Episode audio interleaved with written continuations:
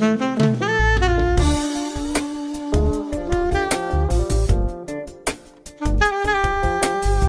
a joy to come your way today again with the awakening word.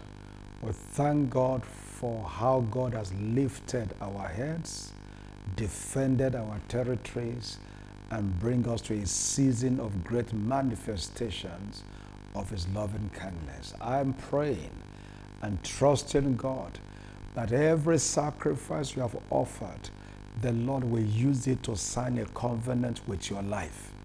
God will remember your sacrifices and He will give you a promise that will last up to your fourth generation.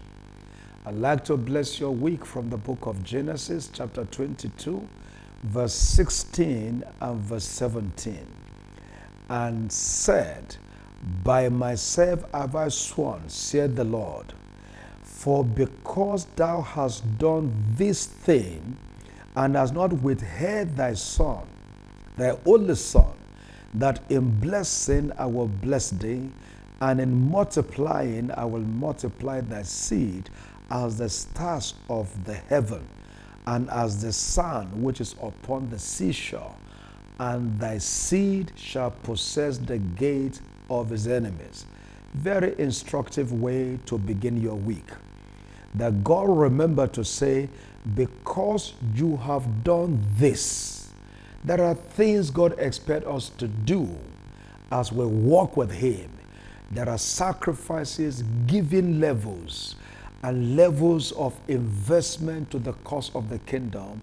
And God consider that as the secret of mighty blessing to your cause. I pray as you journey this week, the Lord will remember your sacrificial givings, your sacrificial seed, like Abraham sacrificed Isaac until God intervened and God signed a covenant of blessing.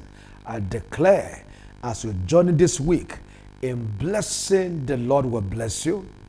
Every good thing you touch, the Lord will multiply it in your hand because you have not withhold every opportunity to give to the cause of God.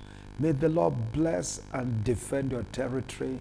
May you enjoy more blessing and multiply blessing because of your multiplied sacrifices in giving to the cause of the kingdom. God keep you strong.